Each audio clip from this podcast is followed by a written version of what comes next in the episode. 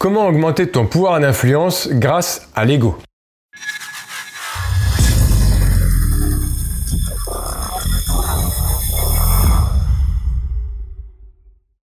Bonjour à toi, je suis Bruno Bartoli et je te souhaite la bienvenue sur cette nouvelle vidéo.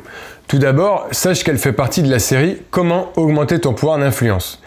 Alors, si tu souhaites savoir quelle est la différence entre influence et manipulation, j'ai justement créé une vidéo à ce sujet et tu trouveras le lien dans la description de celle-ci. Partons donc dès maintenant sur la première technique qui te permettra d'augmenter ton pouvoir d'influence en jouant sur l'ego de tes interlocuteurs.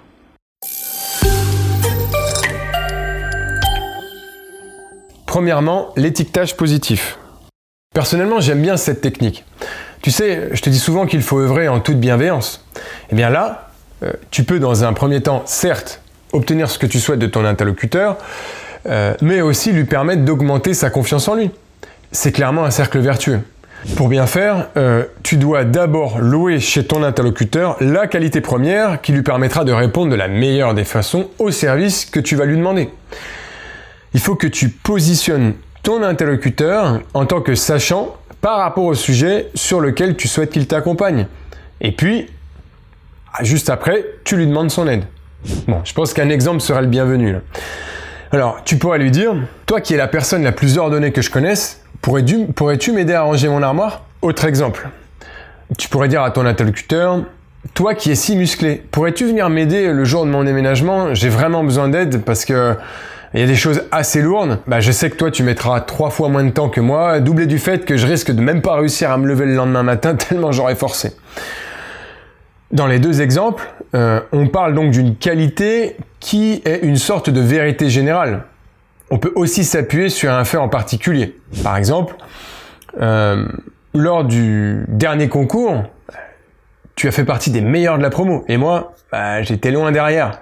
Pourrais-tu m'aider à réviser le prochain concours afin que je puisse au moins l'avoir cette fois-ci? Ce qui marche le mieux, c'est de flatter ton interlocuteur un petit coup quand tu lui rappelles le fait. Je tiens tout de même à, te dire que personnellement, je force jamais le trait de la flatterie car si c'est trop grossier, ça perd clairement de son effet. Et puis surtout, euh, je suis pas du genre à flatter les gens comme ça. Je pense que je suis quelqu'un de trop franc. Tu vois, si j'avais dû faire mon service militaire, je, je vois clairement pas comment j'aurais pu éviter d'aller au trou pour insubordination. Bref, voici un exemple bien dosé tu pourrais dire. Je me souviens des quelques fois où je me suis retrouvé en voiture avec toi et qu'on était sous la neige. Tu avais une telle dextérité au volant. Je, je, sais pas trop comment tu fais pour aussi bien gérer.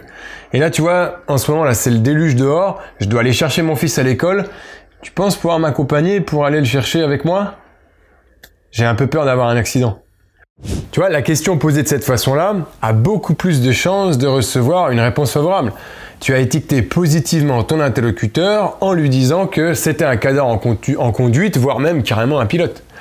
Quelque part, tu le flattes, sera donc plus enclin à te répondre favorablement. Hormis même le biais de la flatterie, il faut savoir que l'être humain n'aime pas décevoir et cherche toujours à être à la hauteur de ce que les gens pensent d'eux.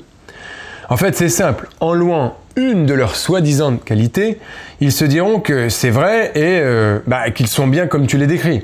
Encore faut-il que tu sois dans le juste milieu, bien sûr. Hein. Il ne faut pas dire à quelqu'un de chétif que tu le trouves musclé afin qu'il vienne juste t'aider à déménager.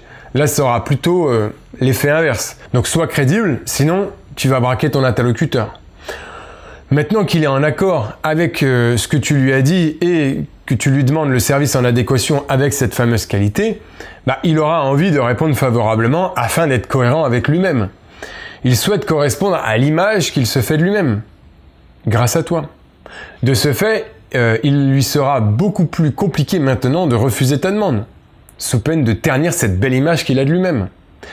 Valorise ton interlocuteur en lui disant euh, tu es quelqu'un de bien, de fort ou de résistant, l'incite à se surpasser, à mieux se comporter et à accepter des situations difficiles ou ingrates. En réalité, on joue sur l'un des quatre biais manipulatoires les plus importants de l'espèce humaine, l'ego.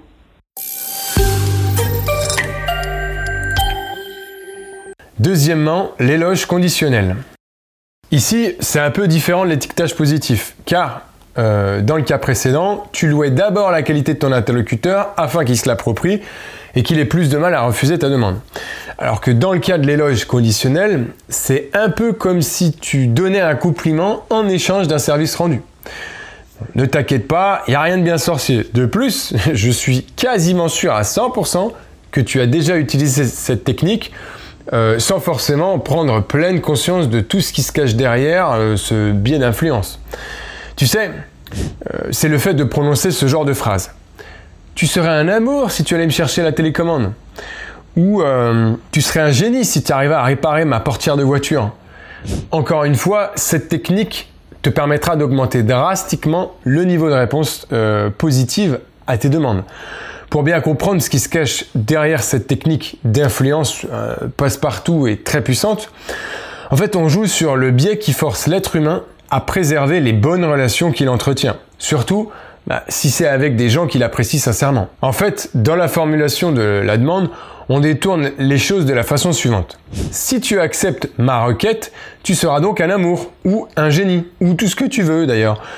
Et comme le cerveau humain n'a pas naturellement euh, vocation à faire dans la demi-mesure, bah, il construit tout seul, comme un grand, le reste implicite de la phrase qui est donc si tu refuses de m'aider à réparer ma portière de voiture, c'est que tu n'es donc pas euh, ce fameux génie finalement. Quand tu demandes ce service, assure-toi que ton interlocuteur t'estime suffisamment. Effectivement, il faut que le lien qui vous unisse soit assez fort, au moins dans une certaine mesure, pour qu'il ait naturellement envie de représenter à tes yeux cette fameuse personne aimable ou ce génie. À ce moment-là, il acceptera et tu auras donc réussi à l'influencer. Maintenant, à toi de jouer.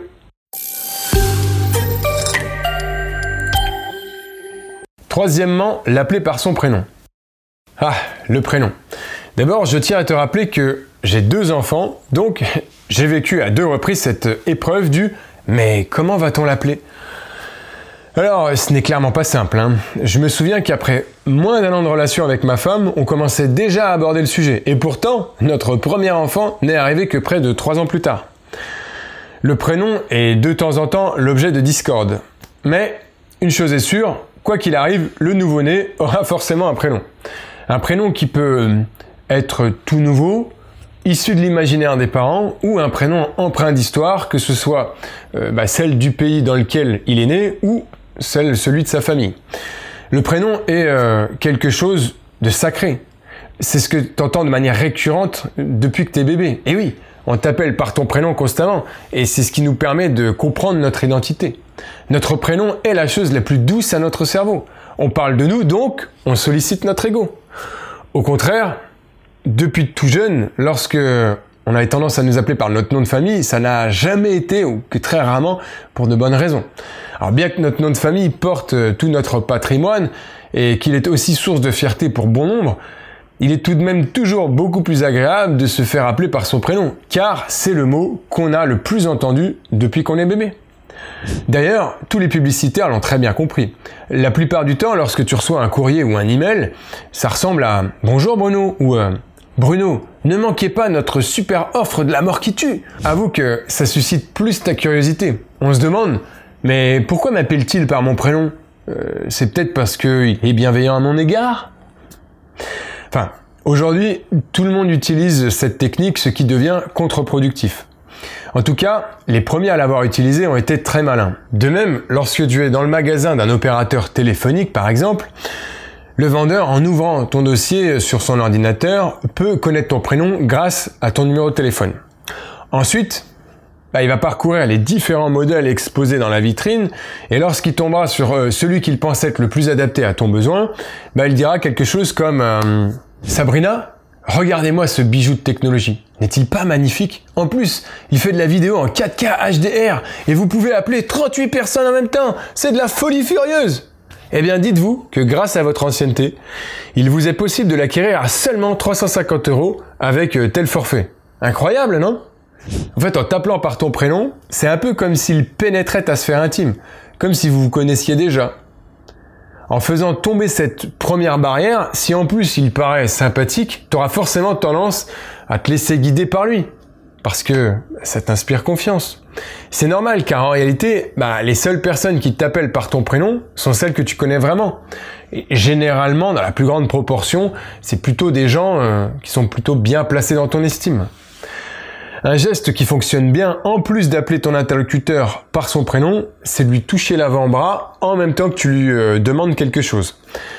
En fait, tu pénètres donc sa sphère intime de manière intellectuelle en l'appelant par son prénom et de manière physique en lui touchant l'avant-bras. La technique de l'appeler par son prénom fonctionne beaucoup mieux avec des gens qu'on connaît assez peu, voire euh, pas du tout. Le processus qui s'effectue inconsciemment dans la tête de ton interlocuteur est le suivant. En fait, tu lui prouves qu'il est inscrit dans ton esprit et donc bah, tu lui as accordé de l'importance. Par exemple, euh, tu peux inverser la situation euh, que je t'ai décrite tout à l'heure avec le, vendeur de, de téléphone. En lisant donc son prénom sur son badge, tu peux lui dire Je suis désolé, mais même si ce téléphone me plaît vraiment, 350 euros, c'est en dehors de mon budget, j'ai que 280 euros. Allez Samuel, je suis sûr que vous pouvez m'obtenir cette ristourne supplémentaire qui me permettrait d'acquérir ce téléphone.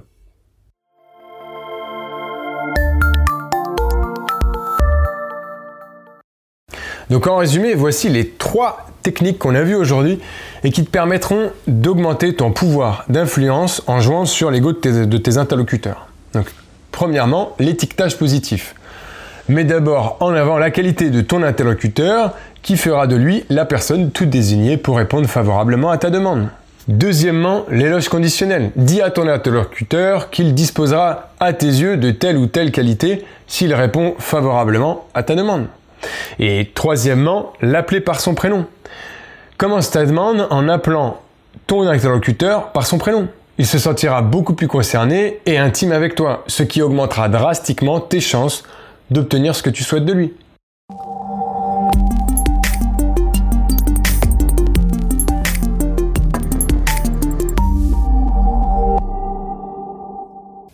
Voilà, c'est déjà terminé pour aujourd'hui. Je te remercie de l'attention que tu as portée à cette vidéo et j'espère que ça t'a aidé à progresser sur ton pouvoir d'influence afin d'obtenir bien plus facilement ce que tu souhaites et toujours en toute bienveillance.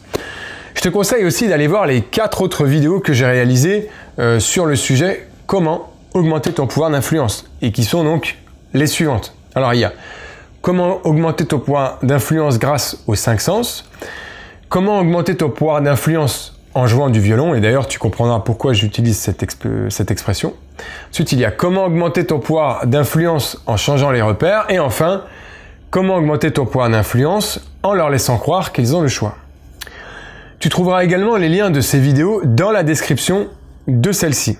Alors, si tu souhaites en savoir plus sur comment augmenter ton pouvoir d'influence et déjouer les pièges euh, des manipulateurs, qu'ils soient pervers narcissiques ou qu'ils aient toute autre forme, tu es libre de cliquer sur le lien qui apparaît dans la description de cette vidéo et que je te montre ici. Par ailleurs, euh, comme j'ai déjà pu te le dire au travers euh, d'autres vidéos, mon équipe et moi avons créé une formation payante qui permet d'aller énormément plus loin sur tous les aspects d'influence et de manipulation pour les personnes les plus motivées.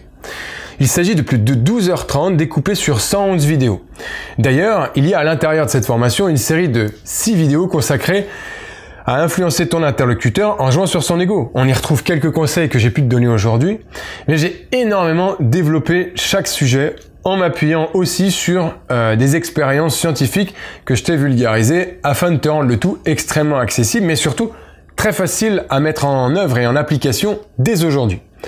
Mais d'abord, et parce que je veux toujours t'offrir plus de contenu gratuitement, si tu le souhaites, euh, bah, je te propose une formation de plus d'une heure, 100% gratuite, qui te permettra d'augmenter ton pouvoir d'influence en obtenant en moyenne jusqu'à 4 fois plus facilement ce que tu souhaites. Toujours grâce à cette heure de formation que je t'offre gratuitement, tu sauras comment réagir face à tous les types de manipulateurs, particulièrement pervers narcissiques, qui souhaiteraient exercer leur emprise malveillante sur toi. Alors, dès que tu auras renseigné ton email, je t'enverrai 4 vidéos de formation sur 4 jours, donc une par jour. Bon on se retrouve donc tout de suite de l'autre côté. Encore merci et à très vite. Ciao